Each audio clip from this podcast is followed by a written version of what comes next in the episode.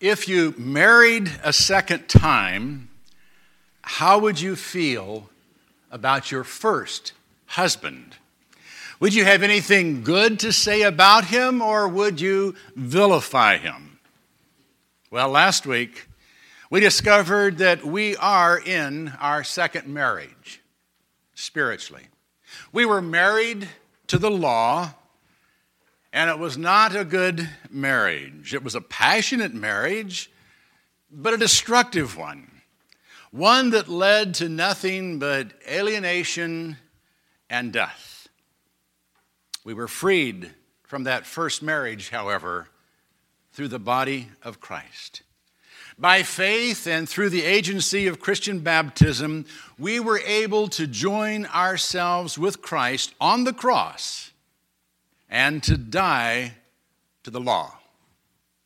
That freed us to marry the resurrected Christ. And now, through him, we are able to bear fruit for God. We are now in a good marriage, married to the perfect husband. So, how do we feel about our first husband? We're obviously glad to be rid of him. But would we really be better off if we'd never met him? Did nothing good come from that relationship? Was the law bad for us? And since it ensnared us in sin and death, should we equate the law with sin? Well, Paul knew that some might conclude that from what he has said. So after he asks the question, he answers it in the seventh verse of the seventh chapter of Romans. What shall we say then? Is the law sin? May it never be. On the contrary. And then, after saying on the contrary, he goes on to show that we needed the law. That the law is holy, and righteous and good, and that without it would never have run into the arms of our second husband. We needed the law. Because the law defines sin, it arouses sin, it empowers sin, and it exposes sin. And if this had not happened, we'd never have come to Christ. So let's be thankful for the law. And let's see how it led us to the place where we were willing to do whatever needed to be done to be free from our first husband so we could be united with Christ. Paul begins by illustrating how the law defines sin. Picking up the second half of verse 7. I would not have come to know sin except through the law, for I would not have known about coveting if the law had not said, You shall not covet. Now, Paul is speaking from personal experience here. Beginning in verse 7 and continuing through the rest of this seventh chapter, Paul speaks in the first person. He is sharing with us his own personal experience with sin and the law. But that experience is not unique to him. His experience is pretty much universal because the law is intended to do in all of us what it did in Paul's life. And the first thing the law does is that it defines sin, it teaches us what is sinful. Now, it is true that even without the law, we have some idea of right and wrong. God has planted in the heart of every man a sense of what is right and what is wrong. But we did not understand the extent of sin until God spelled it out for us. Paul said he wouldn't have even known about coveting if the law hadn't said, You shall not covet. And coveting is one of those sins that society tends to overlook. You know, even without a written law, most people know it's wrong to murder or to steal someone else's property. But coveting is a sin of the heart. You can covet without even doing anything that someone else can see. But coveting is sin. It is sinful to want what someone else has so much that you would take it if you thought you could get away with it. It's sinful to lust after another man's wife or his job or his car or his money. But Paul says he wouldn't have known it was sinful to covet if the law hadn't told him so. He wouldn't have understood that sin begins inside us and that internal sin that hasn't even been expressed defiles us.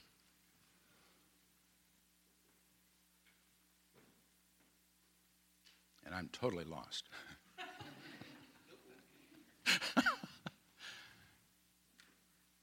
Those internal sins cut us off from a holy God, even before they find expression in our behavior. So we needed the law to define us, to tell us what is sinful. We would have figured some of it out on our own, but we would not have figured it all out. Some sins are just too subtle and are easily overlooked. So God spelled them out for us. But defining sin is only the beginning of the law's work.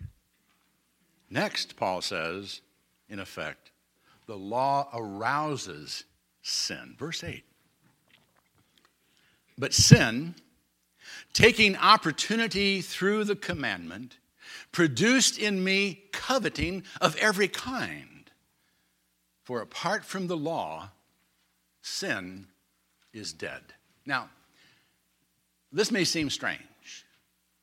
Why would anyone want sin to come alive? But that's exactly what Paul says the law did for him. When he learned through the law that coveting was sinful, he found that he was coveting all the time and more and more.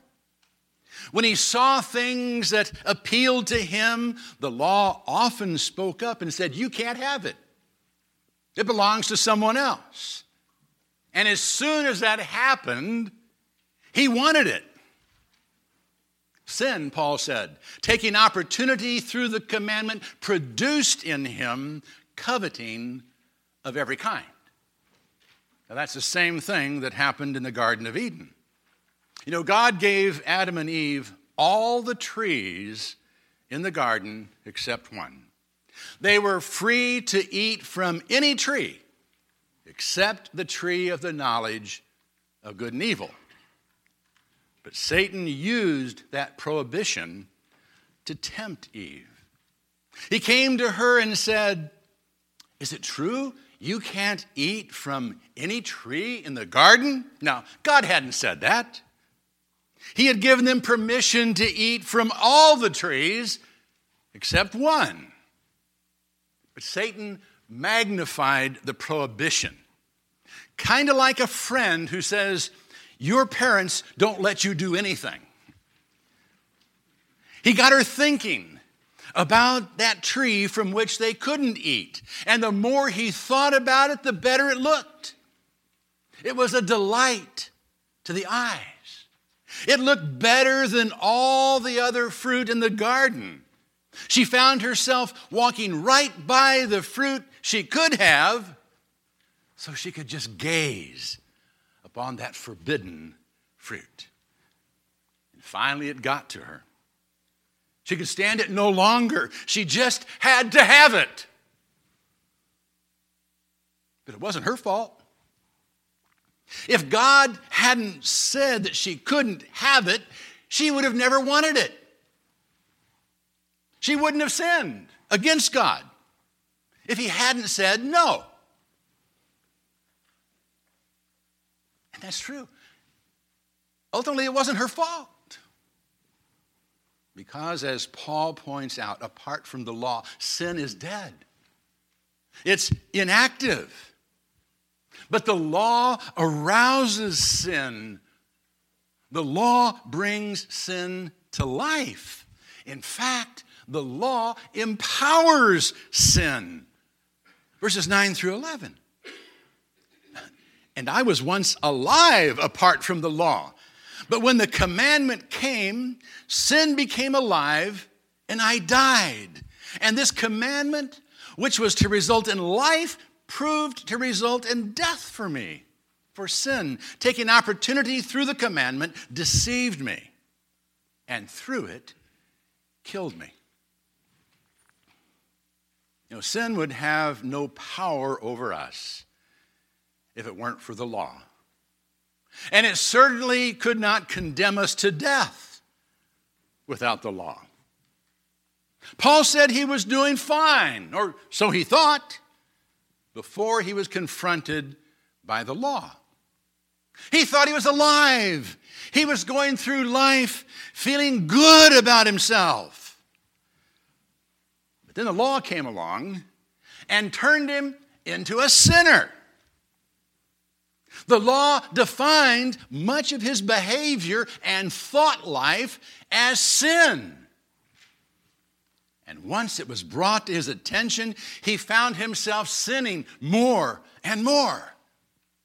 Eventually, he had to admit that he really wasn't alive, he was dead spiritually. And the commandment that was intended to teach him how to live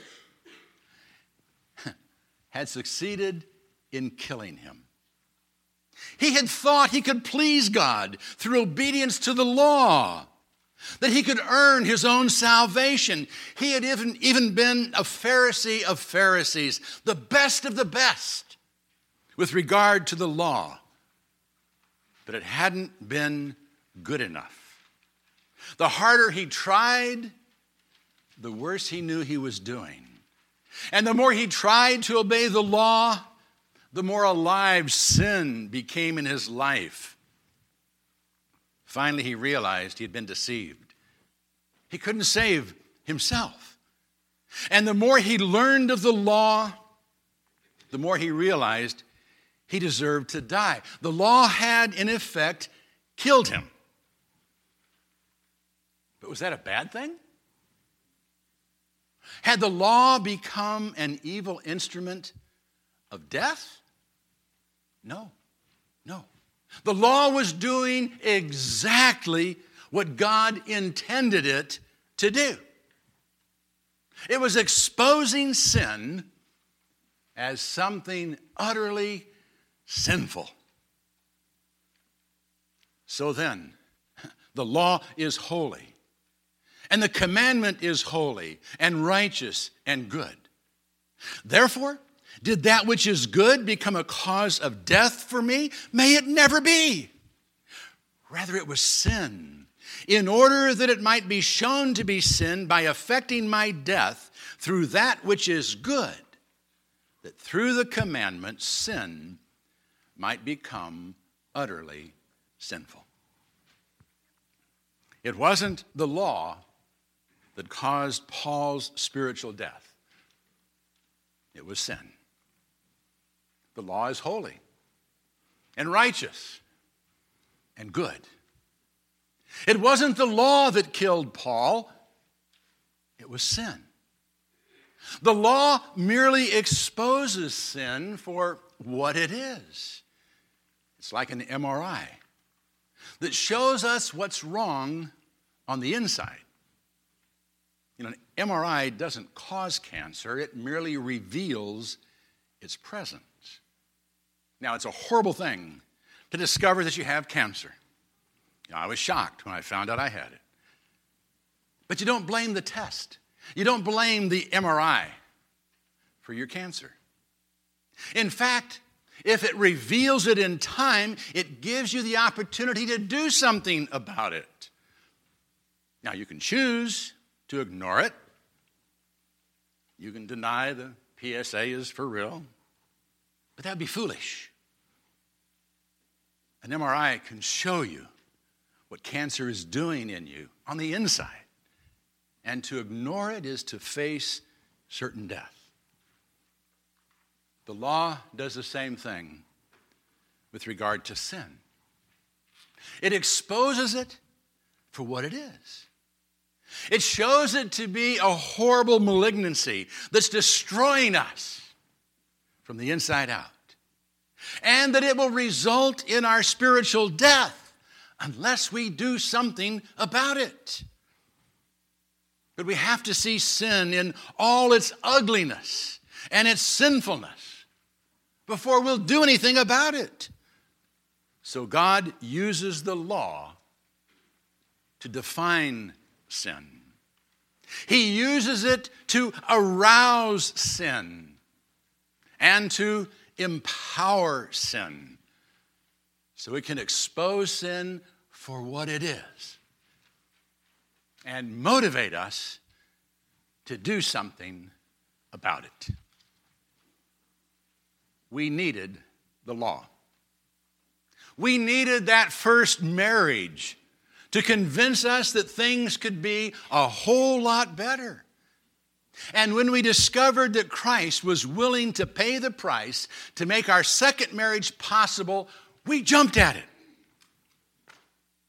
But it was our first husband that drove us to our second. So we're thankful for the law. For without it, we would have never come to Christ. Now, it's true. The law reveals us to be sinful men. But the good news is that Christ receives sinful men. He can cleanse us and set us free from sin.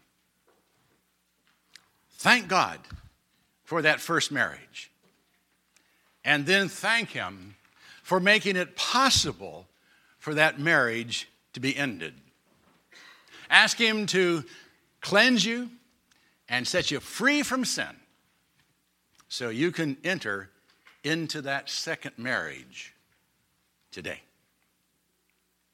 Christ is waiting at the altar.